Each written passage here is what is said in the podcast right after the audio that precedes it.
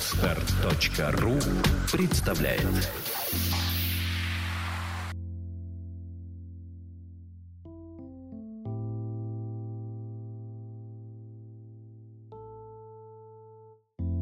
Добрый день, дорогие слушатели. С вами подкаст «Психология, мифы и реальности» и бессменная ведущая Александра Иванова. И мой бессменный соведущий Андрей Капецкий. Здравствуйте. Мы сегодня решили взять э, такую проблему, которая называется «Не своим делом ты занимаешься». С жалобами на подобное отношение близких к тому жизненному пути, которым вы идете, к нам часто обращаются на проект. Люди делают любимое дело, но не получают поддержку у родных и близких. Я могу сказать вот о себе.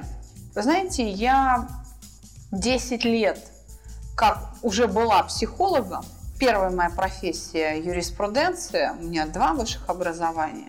И вот уже 10 лет проработав психологом, только лишь, представляете, через 10 лет моя мама впервые мне сказала, что она мною гордится и считает, что я делаю какое-то ну, хорошее дело, что ну занимайся, раз тебе нравится. Я услышала через 10 лет после смены профессии с юриста на психолога.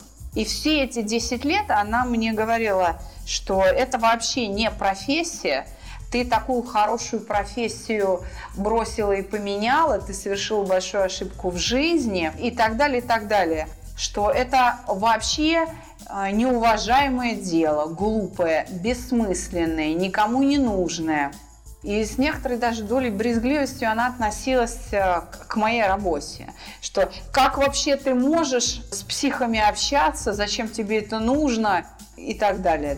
Психи в кавычках, конечно. Ну, Мы не считаем людей, которые к нам обращаются психами, ни в коем разе. И потратили полтора года на формирование людей чувство, что все люди имеют психологические проблемы, но от этого психами не становятся. Нет, конечно, таких э, бирок и ярлыков на, на тех, кто к нам обращается, мы не вешаем. Но это было восприятие моей мамы. Поэтому это, вы знаете, это же частая довольно причина для обращений. Недавно я прочитал в сети, в Фейсбуке, значит, у своих друзей, фотографов, анекдот. Один бизнесмен спрашивает другого, приятеля своего, ты кем работаешь? Он такой, я фотограф. А это клево. А деньги чем зарабатываешь? Некоторые люди еще не воспринимают профессии как возможность зарабатывания денег. Это тоже нужно понимать в контексте нашего обсуждения, что некоторые профессии, они критикуются не потому, что они плохие, а потому что люди не видят там источник, источник дохода. дохода. Да. Вот э, причина, потому что у нас есть знакомая, не будем называть ее имя, но ее родители, в том числе и сестра, она на нее давит. Потому что у них успешный бизнес, а у нее просто занятие... Ну, творческое. Творческое такое, занятие, да. да. И, собственно говоря, они что делают? Они не дают человеку развиваться. Может быть, человек и стал бы замечательным педагогом, там, творческой личностью, который бы зарабатывал много денег, но они ее тормозят. Они как две гири на ногах, которые не позволяют ей получать удовольствие и, главное, деньги. Не получая удовольствие, деньги получить очень трудно. Я, когда говорю с детьми о будущей профессии, мои дети, в принципе, определились. Вот мы с Андреем обсуждаем с ними часто их будущее. Мы говорим следующее, что неважно, что вы выберете, важно, чтобы вы стали мастером своего дела. Профессионалом. Профессионалом. Вашей целью должно быть профессионализм и мастерство. Потому что если ты мастер по пошиву обуви, если ты супер, э, так сказать, талантливый какой-то сапожник, то в конце концов твое вот сверхценное вот это мастерство, оно неизбежно будет дорого оплачиваться. Если ты получил престижную профессию экономиста или какого-то антикризисного менеджера, а, банкира, но ты плохой банкир, ты все равно не заработаешь. Тебя отовсюду выгонят. Согласен. Если человек получает удовольствие от того, что он делает, это не означает, но оно ему не приносит сейчас дохода. Это не причина, по которой данное дело или ремесло можно назвать не делом. Вот так скажем. То есть осудить это просто в силу того, что мне не нравится, что мой ребенок стал сапожником. Что это такое? Да? Это не причина. По закону энергии она не может никуда деться вот просто так вот в воздух. Если человек даже накапливает свои, свои умения в течение 5, 7, 10 лет, это неизбежно приведет к тому, к возврату от других людей в виде денег, там, в виде славы. Человек, любя свое дело, совершенствуясь в этом деле, для себя лично приходит к мнению, что деньги – это второе. А первое – это то, что я достиг, то, что я делал, мне нравится. И вот это нравится, оно привело его к успеху в конечном итоге, о нем начали говорить. Возьмите какие-то, возьмите любых ламурных селебрити, так их называют, и посмотрите историю успеха многих. Не всех. Не все этого достигли, но это зачастую адский труд. Адский труд. Танцоры, певцы, композиторы, композиторы музыканты. Это адский труд. За той легкостью, с которой они воспроизводят шикарный диапазон голоса, виртуозное владение инструментом, стоит жесточайший, до крови пота труд. Да, ошибки, ошибки, разочарование, критика, насмешки стоят. Но иногда все-таки родня бывает права, когда человек вот получает удовольствие, но он действительно не своим делом занимается. Бывает. Почему? Потому что человек не может оценить, оценить а, результаты своего труда. А есть, человек... потому что есть сложные.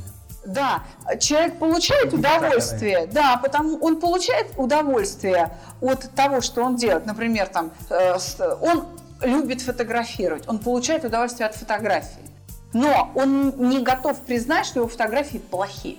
Да. Что они негодные. Сейчас он не я... способен терпеть критику. И в этом смысле он действительно никчемный фотограф, и он действительно занимается не своим делом, потому что что-то другое у него получается гораздо лучше. В этом смысле тогда родственники будут правы.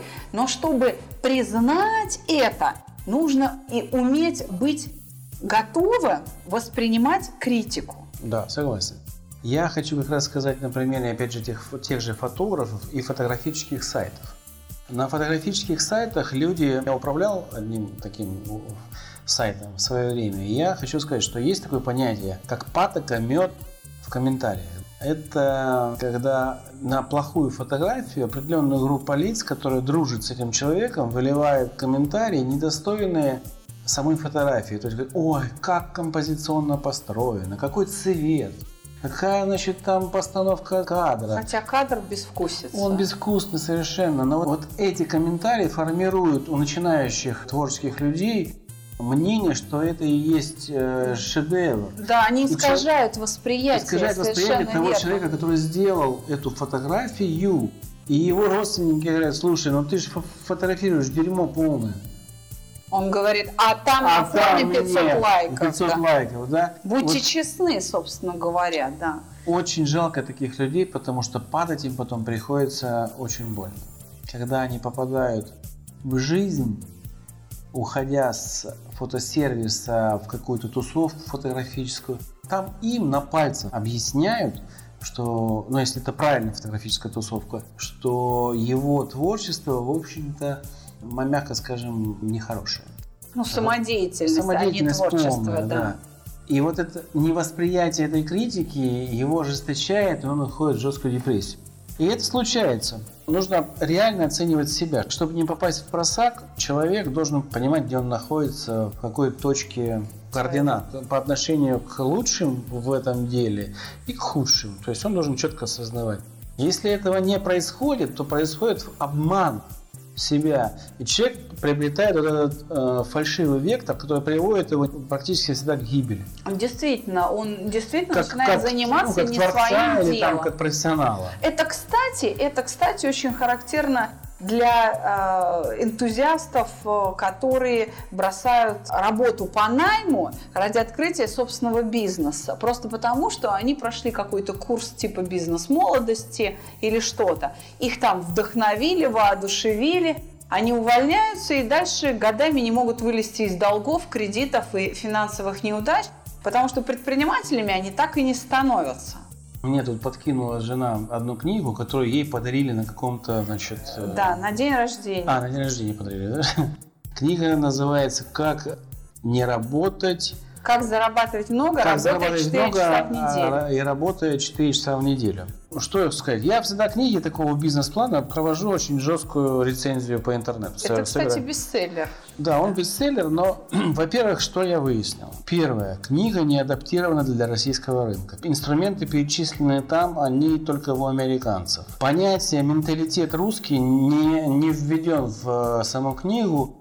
Собственно говоря, без этого переработать эти все идеи не представляется возможным. Слог чисто американский, хоть и переводчик русский, девушка там я смотрел. Слог чисто американский, мысль американская, она недоступна а, российскому пользователю.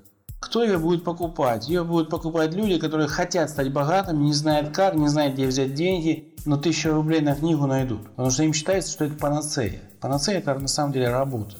Первый же комментарий, который я нашел по поводу этой книги, заключался в следующем. Книга замечательная. Но кто же будет работать, если все станут работать по 4 часа? Кто будет оплачивать ваши четырехчасовые занятия в неделю? Кто будет производить ценности? Откуда будет вообще браться деньги? Если все начнут работать по 4 часа в неделю.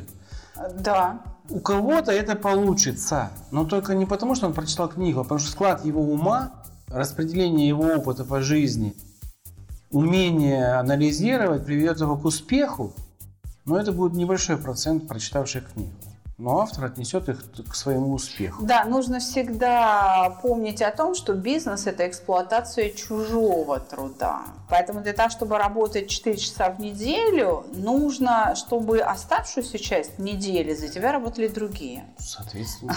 Вот. Но есть э, русская народная мудрость. Кто работы не боится, тот всегда озолотится. Так говорили наши предки. Они были правы. Без труда не выловишь рыбку из пруда. Да, согласна. Я думаю, что подобного рода бестселлеры, они действительно бестселлеры, огромными тиражами расходятся, но они бессмысленные, потому что я тоже смотрела комментарии на эту книгу, и ты, кстати, мне сам говорил о том, что 30% информации – это просто перечисление чужого реклама, опыта. Реклама. Да. Реклама чужих сайтов. Да, реклама чужих сайтов. Максимум треть 26, книги. 26% – это, собственно говоря, мысли автора, но они сводятся к 12 изречениям, которые можно без труда найти в интернете. Да, то есть тысячу рублей платить нет смысла. Ну, то есть 12 высказываний размер, размером в абзац, которые являются... Квинтэссенция этой книги.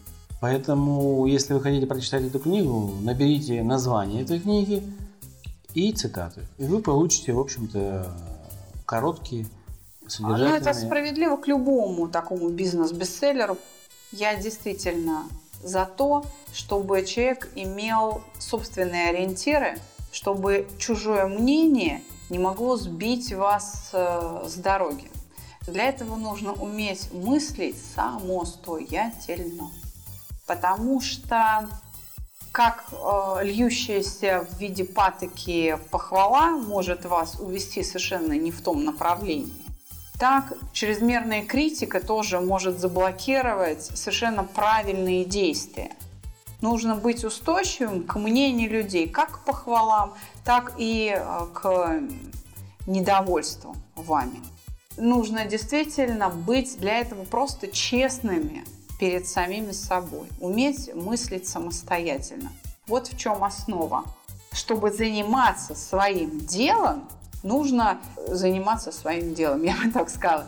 А, если вы хотите чего-то достичь в жизни именно в своей профессиональной сфере, то именно профессиональное развитие должно быть целью. Потому что, чтобы дорого стоить, нужно иметь высочайшую квалификацию. Я бы еще хотел затронуть тему кумиров, потому что кумиры тоже влияют извне. Влияют не только родственники наши, но и влияют люди, которые авторитетными считаются. Полезность или неполезность, я бы хотел обсудить вот этого влияния. Допустим, мой сын младший, он говорит, что у меня нет кумира вообще, я авторитетов нет. Ему можно доказать что-то только фактами. Фактами, опубликованными в известных изданиях, которые являются, кстати, авторитетными. И это уже как бы вводит его философию в некий ступор, потому что он отрицает авторитет, но признает авторитет. Да, он э, действительно так себя ведет, но именно это и позволяет им манипулировать. То есть если сослаться на что-то, что по сути не проверено и не доказано, но что он считает авторитетным для себя, он начинает в это верить. А нужно понимать. И в этом есть разница. Угу. Верить и понимать – это не одно и то же. Как создаются кумиры? Вот я хотел об этом сказать. Какое влияние они оказывают? Вредно или полезно? Нужны или не нужны? Это что же влияние? Кумир, когда он абсолютизируется, вот он тогда причиняет вред, потому что он дезориентирует, дезориентирует нас. А если для меня кумир – это просто некоторый ориентир, некоторый ориентир, который я все равно буду перепроверять, тогда это просто некий образец, который я приспосабливаю к своей реальности, к своей. Тогда он приносит мне пользу. Он мне просто освещает путь, но он не создает мне коридор, за рамки которого я не могу выйти. Я тогда отвечу на этот вопрос по-своему немножко, так как я имею опыт именно общ... не общения, а воссоздания кумира для себя лично. В каком плане это для меня выглядело? Когда я учился фотографии, мне нужно было на что-то ориентироваться. И я для себя, естественно, выбирал мировые какие-то имена и смотрел, как они ставят свет, как они работают с людьми, чем они занимаются. Но для чего мне это нужно было? Чтобы понять технику. Вот эти все люди, они э, чем хороши? Они индивидуальны. Они тоже знали технику, но они ее знали настолько совершенно, что, смотря на их портреты, ты иногда не видел, где свет стоит. Мягко все было да, сделано, или там очень жестко. И ты не понимал, как это работает, какие там применять лампы. Свет должен быть постоянный или смешанный, или вспышки должны стоять, импульсный свет. Я это все разбирал на примерах. Но когда я это понял, то есть систему, их работами восхищался, но кумирами для меня перестали быть. И это, я считаю, очень хорошо, что я это понял в свое время, потому что тогда я смог развиваться сам. Да, вот я об этом и говорю. Это очень правильный пример. Я здесь поддержу Андрея. Действительно, на какой-то период времени нужны ориентиры, нужны авторитеты, нужны кумиры. Но ровно до того момента, пока ты не сравняешься с ними. Ну, не поймешь техническую основу. Чтобы совершать ошибки, нужно знать правила. Вот эти правила нужно выучить обязательно в любой профессии. Технические условия, там, а, бумажные все эти законы, уставы. Все, что касается дела, которым ты занимаешься, чисто с технической стороной, это должно быть безукоризненно. Тобой освоено. И только после этого ты начинаешь творческую фазу. Как применять эти знания в том, что ты делаешь. И только тогда рождаются антикризисные менеджеры – Которые действительно... Которые 20 человек на мир. Да. Хочу призвать наших подписчиков, когда они оценивают э, чьи-то увлечения, чью-то работу, чью-то деятельность, вот этой фразой «ты не своим делом занимаешься, ты не тем делом занят», к осторожности хочу их призвать. Будьте очень осторожны. Насколько вы вправе такие вещи говорить? Являетесь ли вы экспертом в той области, которую вы оцениваете. Но родители же говорят эту фразу из любви. Это ошибочное мнение, но оно складывается не из того, что я хочу сделать вред, а я хочу пользу. Понимаешь, как противостоять мнению авторитетных для тебя людей, в частности родителей, когда они на тебя давят? Как это вот воспроизвести, чтобы не поссориться с ними, но в то же время отстоять свою точку зрения? Для этого нужно уметь мыслить свободно. Дело в том, что это неизбежно происходит, сопротивление неизбежно возникает, потому что везде, где есть насилие, везде есть сопротивление. Откуда оно берется? Насилие неприятно. А любое неприятное переживание немедленно вызывает к жизни механизмы психической защиты. Это вот как раз отсюда и возникает сопротивление. Поэтому чем больше критикуют, тем больше сопротивления. Чтобы научиться а, мыслить самостоятельно, нужно находить внутри себя те удовольствия, которые несет выбранное вами дело и выбранное вами направление движения. Но при этом быть готовым к переоценке. Уинстон Черчилль говорил, что только дураки никогда не меняют своего мнения. Как он был прав. Нужно уметь менять свое мнение. Быть критичным к самому себе, например. Это тоже признак мастерства. Кстати, вот мы, когда говорим о кумирах, мы должны очень важную часть э, сказать, что ведь э, они кумиры для кого-то. Сами себя все эти люди кумирами не считали. Даже если взять святых, которые, так сказать, к лику святых христианские причислены, тот же Серафим Саровский, они все считали себя великими грешниками. Здесь нельзя путать, я думаю, потому что многие кумиры из Голливуда и ну, певцы там, они считают себя кумирами. Они именно так, они так. То есть машина вокруг них, это же каждая звезда, это коллектив там из 300-100 э, человек. Делаются новости, в общем, это технология. Если мы говорим все-таки о, не о развлечениях, потому что Голливуд это шоу-бизнес, шоу это Ну, это развлечение. А я просто говорю о том, что даже эти а, люди, они тоже очень серьезно пахали, там тоже очень много труда и лишений, но это только ограниченная какая-то часть, ведь есть кумиры в сфере науки, педагогики, там, в литературе, в военном деле. Я бы их назвал авторитетами. Да.